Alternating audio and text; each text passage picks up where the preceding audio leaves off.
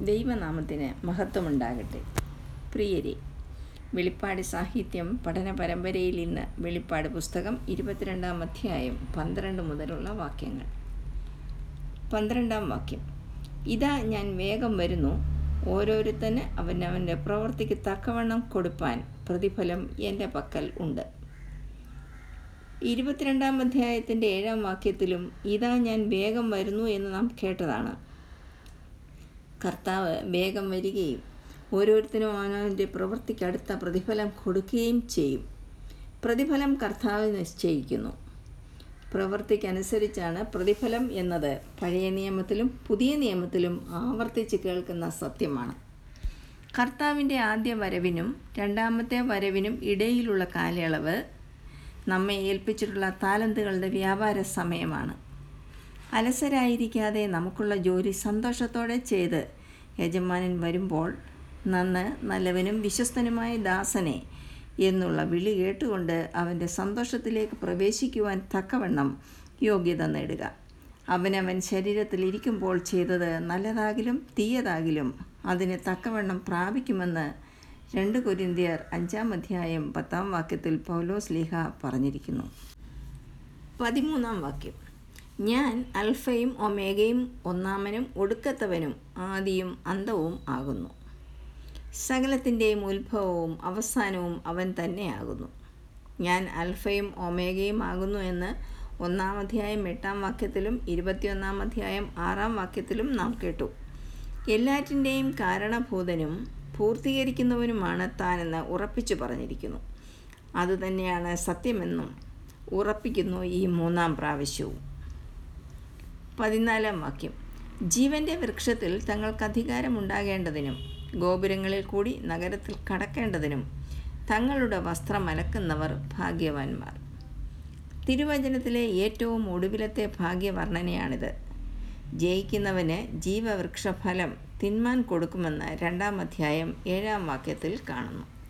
എന്നാൽ ഇവിടെ ജീവവൃക്ഷത്തിൽ അധികാരമുണ്ടായിരിക്കുക എന്ന് പറയുന്നത് അതിന്റെ ഫലം ആരും തരേണ്ട കാര്യമില്ല. എപ്പോൾ വേണമെങ്കിലും അത് പറിച്ച് ഭക്ഷിക്കുവാനുള്ള സ്വാതന്ത്ര്യവും അവകാശവും ഉണ്ടായിരിക്കുമെന്ന അർത്ഥത്തിലാണ്. ആ അധികാരം ലഭിക്കുന്നവരും ഗോപുരങ്ങളിൽ കൂടി നഗരത്തിൽ പ്രവേശിക്കുവാൻ തങ്ങളുടെ വസ്ത്രം അലക്കുന്നവരും ഭാഗ്യവാന്മാരാണ്. കുഞ്ഞാടിന്റെ രക്തത്താലാണ് അവർ തങ്ങളുടെ അങ്കി അലക്കുന്നത്. വിശുദ്ധിയെ തികച്ചവരാണവർ. അങ്ങനെയുള്ളവർ ഗോപുരങ്ങളിൽ കൂടി നഗരത്തിൽ കടക്കുകയും അവകാശത്തോടെ ജീവവൃക്ഷഫലം പറിക്കുവാനുള്ള അധികാരം പ്രാപിക്കുകയും ചെയ്യും. പതിനഞ്ചാം വാക്യം. നായ്ക്കളും ക്ഷുദ്രക്കാരും ദുർനടപ്പുകാരും കുലപാതകന്മാരും ബിംബാരാധികളും ഭോഷ്കിൽ പ്രിയപ്പെടുകയും അതിനെ പ്രവർത്തിക്കുകയും ചെയ്യുന്ന ഏവനും പുറത്തു തന്നെ. അപരിഷ്കൃതവും പൈശാചികവും അശുദ്ധവുമായ എല്ലാറ്റിന്റെയും പ്രതീകമായി നായ്ക്കൾ കരുതപ്പെടുന്നു. പരിച്ഛേദന ഏൽക്കാത്തവരെ നായ്ക്കളെ നെഹൂദന്മാർ വിളിച്ചിരുന്നു. പഴയ പാപത്തിലേക്ക് തിരിയുന്ന ക്രിസ്ത്യാനിയെ സ്വന്തം ഛർദിയിലേക്ക് തിരിയുന്ന നായയോട് സാദൃശ്യപ്പെടുത്തുന്നു വിശുദ്ധ പത്രോസ്. രണ്ട് പത്രോസ് രണ്ട് ഇരുപത്തിരണ്ടാം വാക്യം. വെറുപ്പുളമാക്കുന്ന എല്ലാറ്റിന്റെയും പ്രതീകമാണ് നായ. അധാർമികത പ്രവർത്തിക്കുന്നവരും വ്യാജത്തെ സ്നേഹിക്കുന്നവരും അത് പ്രവർത്തിക്കുന്നവരും ദുർനടപ്പുകാരും കുലപാതകന്മാരും ബിംബാരാധികളും ആരും ദൈവഭവനത്തിൽ പ്രവേശിക്കുകയില്ല ഭോഷ്ക അഥവാ അസത്യം സംസാരിക്കുന്നവന് ദൈവം മുമ്പാകെ നിൽപ്പാൻ കഴിയുകയുമില്ല. സങ്കീർത്തനങ്ങൾ നൂറ്റിയൊന്നിന്റെ ഏഴ്. ഇങ്ങനെയുള്ളവർ നരകത്തിലാവും എന്നും പറഞ്ഞിരിക്കുന്നു.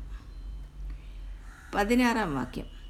യേശു എന്ന ഞാൻ സഭകൾക്ക് വേണ്ടി നിങ്ങളോട് ഇത് സാക്ഷീകരിപ്പാൻ എന്റെ ദൂതനെ അയച്ചു. ഞാൻ ദാവീദിന്റെ വേരും വംശവും ശുഭ്രമായ ഉദയനക്ഷത്രവുമാകുന്നു. യോഹന്നാന് ദർശനങ്ങൾ നൽകിയ ദൂതനെ അയച്ചത് താൻ തന്നെയാണെന്ന് ക്രിസ്തു വ്യക്തമാക്കുന്നു. ഈ വെളിപ്പാട് നൽകിയിരിക്കുന്നത് എല്ലാ സഭകൾക്കുമായിട്ടാണ്. താൻ ദാവീദിന്റെ വേരും വംശവും ശുഭ്രമായ ഉദയ നക്ഷത്രവുമാകുന്നു എന്നും ഇവിടെ വെളിപ്പെടുത്തുന്നു. ഇഷായിയുടെ കുറ്റിയിൽ നിന്നും ഒരു മുള പൊട്ടിപ്പുറപ്പെടും. അവന്റെ വേരുകളിൽ നിന്ന് ഒരു കൊമ്പ് ഫലം കായ്ക്കുമെന്ന് യശയ പ്രവചനം പതിനൊന്നിന്റെ ഒന്നിൽ നാം കാണുന്നത് തന്നെക്കുറിച്ചാണെന്ന് പറയുന്നു. താൻ ദാവീദിന്റെ വേരും വംശവുമാണ്. യഹൂദ ഗോത്രത്തിലെ സിംഹവും ദാവീദിന്റെ വേരുമായവനെന്ന് അഞ്ചാം അധ്യായം അഞ്ചാം വാക്യത്തിലും നാം കണ്ടു. ജന്മന യഹൂദനായ അവൻ സ്വജനത്തിന്റെ മറുതലിപ്പ് മൂലം നമ്മെ തിരഞ്ഞെടുത്ത് അവകാശികളാക്കി. ശുഭ്രമായ ഉദയനക്ഷത്രം എന്നത് ശോഭയുള്ള ഉദയനക്ഷത്രം എന്ന അർത്ഥത്തിലാണ്. സൂര്യോദയത്തിന് തൊട്ടു മുമ്പായി കിഴക്ക് ഉദിച്ചുയരുന്ന ശോഭയേറിയ നക്ഷത്രം അഥവാ പെരുമീൻ. കഷ്ടതയുടെയും പരിശോധനയുടെയും രാത്രികളിൽ അഥവാ ഇരുട്ടിൽ കൂടി കടന്നു പോകുന്ന സഭയ്ക്ക് വേണ്ടി ക്രിസ്തു പ്രത്യാശയുടെ ഉദയനക്ഷത്രമായി ഉദിക്കാൻ തുടങ്ങുകയാണ്. യാക്കോബിൽ നിന്നും ഒരു നക്ഷത്രം ഉദിക്കുമെന്ന് സംഖ്യാപുസ്തകം ഇരുപത്തിനാലിന്റെ പതിനേഴിലും പറഞ്ഞിരിക്കുന്നു. അതും ക്രിസ്തുവിനെക്കുറിച്ചാണ് എന്ന് കാണാം. പതിനേഴാം വാക്യം. വരിക എന്ന ആത്മാവും മണവാട്ടിയും പറയുന്നു. കേൾക്കുന്നവനും വരിക എന്ന് പറയട്ടെ. ദാഹിക്കുന്നവൻ വരട്ടെ. ഇച്ഛിക്കുന്നവൻ ജീവജലം സൗജന്യമായി വാങ്ങട്ടെ.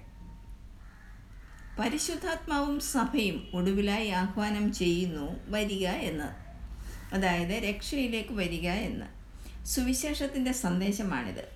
ഇനി അത് മുഴങ്ങുകയില്ല. ആദിമസഭയിലെ ആരാധനയിലെ പ്രധാന പ്രാർത്ഥനയായിരുന്നു കർത്താവെ വരയണമേ എന്നുള്ളത്. ക്രിസ്തുവിന്റെ സജീവ സാന്നിധ്യത്തിനായുള്ള പ്രാർത്ഥന ശക്തീകരിക്കുന്നത് പരിശുദ്ധാത്മാവാണ്. കേൾക്കുന്നവനും വരിക എന്ന് പറയട്ടെ. ഈ വചനങ്ങൾ വായിക്കുമ്പോൾ അവ കേൾക്കുന്നവരും മറ്റുള്ളവരെ രക്ഷയിലേക്ക് നയിക്കാൻ ബാധ്യസ്ഥരാണ് എന്ന് മനസ്സിലാക്കാം. ക്രിസ്തുവിനായി ദാഹിക്കുന്നവർക്കുള്ള ആഹ്വാനമാണ് ദാഹിക്കുന്നവൻ വരട്ടെ എന്നുള്ളത്. യശീയ പ്രവചനം അൻപത്തിയഞ്ചാം അധ്യായം ഒന്നാം വാക്യത്തിലും അല്ലയോ ദാഹിക്കുന്ന ഏവരും ദ്രവ്യമില്ലാത്തവരുമായുള്ളവരെ വെള്ളത്തിന് വരുവീൻ വന്ന് വാങ്ങി തിന്നുവീൻ നിങ്ങൾ വന്ന ദ്രവ്യവും വിലയും കൂടാതെ വീഞ്ഞും പാലും വാങ്ങിക്കൊള്ളുവീൻ എന്ന് പറഞ്ഞിരിക്കുന്നു. ലോകത്തിന്റെ ദാഹത്തെ ശമിപ്പിക്കുന്ന ജീവജലം ദൈവത്തിന്റെ പരിശുദ്ധാത്മാവാണ്. ജീവജലത്തിന്റെ ഉറവ ദൈവം തന്നെയാണ്. അവന്റെ അരികിലേക്ക് വരുന്നവന് സൗജന്യമായി അത് ലഭിക്കും. പതിനെട്ടാം വാക്യം. ഈ പുസ്തകത്തിലെ പ്രവചനം കേൾക്കുന്ന ഏവനോടും ഞാൻ സാക്ഷീകരിക്കുന്നത് എന്തെന്നാൽ അതിനോട് ആരെങ്കിലും കൂട്ടിയാൽ ഈ പുസ്തകത്തിൽ എഴുതിയ ബാധകളെ ദൈവം അവന് വരുത്തും. ശക്തമായ ഒരു താക്കീത് നൽകിക്കൊണ്ടാണ് ഈ പുസ്തകം അവസാനിക്കുന്നത്. ദൈവവചനത്തോട് കൂട്ടുകയോ കുറയ്ക്കുകയോ ചെയ്യുവാൻ പാടില്ല എന്നതാണ് ആ താക്കീത്. ആവർത്തന പുസ്തകം നാലാം അധ്യായം രണ്ടാം വാക്യത്തിൽ ഞാൻ നിങ്ങളോട് കൽപ്പിക്കുന്ന വചനത്തോട് കൂട്ടുകയോ അതിൽ നിന്ന് കുറയ്ക്കുകയോ ചെയ്യരുത് എന്ന് ഇസ്രയേൽ മക്കൾക്ക് മോശ മുന്നറിയിപ്പ് നൽകുന്നതായി കാണാം. ഗലാത്തി ലേഖനം ഒന്നാം അധ്യായം എട്ടാം വാക്യത്തിൽ എന്നാൽ ഞങ്ങൾ നിങ്ങളോട് അറിയിച്ചതിന് വിപരീതമായി ഞങ്ങളാകട്ടെ സ്വർഗത്തിൽ നിന്നൊരു ദൂതനാകട്ടെ നിങ്ങളോട് സുവിശേഷം അറിയിച്ചാൽ അവൻ ശപിക്കപ്പെട്ടവനെന്ന് പൗലസപ്പുസ്തകനും പറഞ്ഞിരിക്കുന്നു. കാരണം ദൈവവചനം ദൈവശ്വാസീയവും പരിശുദ്ധാത്മ നിയോഗത്താൽ എഴുതപ്പെട്ടതുമാണ്.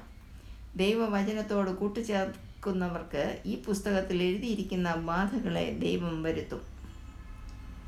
അതായത് ഏഴ് മുദ്രകൾ. ആറാം അധ്യായം ഒന്നാം വാക്യത്തിൽ ഏഴ് കാഹളം. എട്ടാം അധ്യായം ഏഴ് മുതലുള്ള വാക്യങ്ങൾ ഏഴ് ധൂപകലശം. പതിനാറാം അധ്യായം രണ്ട് മുതൽ ഇരുപത്തൊന്ന് വരെയുള്ള വാക്യങ്ങൾ. ഈ ഭാഗത്ത് കാണുന്ന ബാധകളാണ് അവർക്കുണ്ടാവുക. പത്തൊൻപതാം വാക്യം. ഈ പ്രവചന പുസ്തകത്തിലെ വചനത്തിൽ നിന്ന് ആരെങ്കിലും വല്ലതും നീക്കിക്കളഞ്ഞാൽ ഈ പുസ്തകത്തിൽ എഴുതിയിരിക്കുന്ന ജീവവൃക്ഷത്തിലും വിശുദ്ധ നഗരത്തിലും അവനുള്ള അംശം ദൈവം നീക്കിക്കളയും. ഈ പ്രവചന പുസ്തകത്തിലെ കാര്യങ്ങളോട് കൂട്ടിച്ചേർക്കുകയോ വല്ലതും നീക്കിക്കളയുകയോ ചെയ്യുവാൻ പാടില്ല. അങ്ങനെ നീക്കിക്കളയുന്നവന് ജീവവൃക്ഷത്തിലും വിശുദ്ധ നഗരത്തിലും ഓഹരിയില്ല. നേരുള്ളവർക്ക് മാത്രമേ അവിടെ ഓഹരിയുള്ളൂ. വളരെ ശക്തമായ ഒരു മുന്നറിയിപ്പാണ് യോഹന്നാനിൽ കൂടെ ദൈവം നമുക്ക് തരുന്നത്. ഇരുപതാം വാക്യം. ഇത് സാക്ഷീകരിക്കുന്നവൻ അതെ ഞാൻ വേഗം വരുന്നു എന്ന് അരളി ചെയ്യുന്നു ആമേൻ. കർത്താവായ യേശുവെ വേഗം വരയണമേ ഞാൻ വേഗം വരുന്നു എന്ന ഈ അധ്യായത്തിൽ തന്നെ മൂന്ന് പ്രാവശ്യം നാം കേട്ടു. താൻ വീണ്ടും ഉടനെ വരുമെന്ന് ശക്തമായി ഉറപ്പിക്കുന്നു അവിടെ. ഇത് കേട്ട യോഹന്നാൻ പ്രതിവചിക്കുന്നു. ആമേൻ. കർത്താവായ യേശുവെ വേഗം വരണമേ എന്ന്. സഭയുടെ ഏക പ്രത്യാശയും ആഗ്രഹവുമാണ് മണവാളിന്റെ മടങ്ങി വരവ് ഒരുങ്ങിയിരിക്കുന്നവർക്ക് മാത്രമേ അങ്ങനെ പറയുവാനും കഴിയുകയുള്ളൂ. വെളിപ്പാട് പുസ്തകം പഠിച്ചവരായ നമുക്കും യോഹന്നാനോട് ചേർന്ന് പ്രാർത്ഥിക്കാം. ആമേൻ. കർത്താവായ യേശുവെ വേഗം വരണമേ എന്ന്. ഇരുപത്തിയൊന്നാം വാക്യം. കർത്താവായ യേശു ക്രിസ്തുവിന്റെ കൃപ നിങ്ങളെല്ലാവരോടും കൂടെ ഇരിക്കുമാറാകട്ടെ. ആമേൻ. ഈ പുസ്തകം ഒരു ലേഖനം എന്നതുപോലെ ആരംഭിച്ചു. അതുകൊണ്ട് തന്നെ ഇതൊരു ആശീർവാദത്തോടെയാണ് അവസാനിക്കുന്നത്. എല്ലാ നിലയിലും അത് ഉചിതവുമാണ്. ഇതിലെ ആത്മീയ പാഠങ്ങൾ നമ്മുടെ ജീവിതത്തിൽ പ്രായോഗികമാക്കുവാൻ നാം തയ്യാറാവണം. അതിന് കർത്താവിന്റെ കൃപ നമുക്ക് ആവശ്യമാണ്. ദൈവിക ന്യായവിധിയുടെ ഇടിമുഴക്കം നിറഞ്ഞു നിന്ന ഈ പുസ്തകം സമാധാനത്തോടെ പര്യവസാനിച്ചിരിക്കുന്നു. ഈ പഠനം മൂലം എല്ലാവർക്കും ധാരാളമായ ആത്മീക അനുഗ്രഹങ്ങൾ ഉണ്ടാകട്ടെ എന്ന് ആശംസിക്കുകയും പ്രാർത്ഥിക്കുകയും ചെയ്യുന്നു. ദൈവനാമം വാഴ്ത്തപ്പെടട്ടെ. ഈ പുസ്തകം ഇവിടെ അവസാനിച്ചുവെങ്കിലും ഇതിനെപ്പറ്റി ചില കാര്യങ്ങൾ കൂടെ നാം മനസ്സിലാക്കേണ്ടതുണ്ട്. അത് തുടർന്നുള്ള എപ്പിസോഡിൽ നാം കേൾക്കും. ദൈവം നമ്മെ ഏവരെയും സമൃദ്ധമായി അനുഗ്രഹിക്കട്ടെ.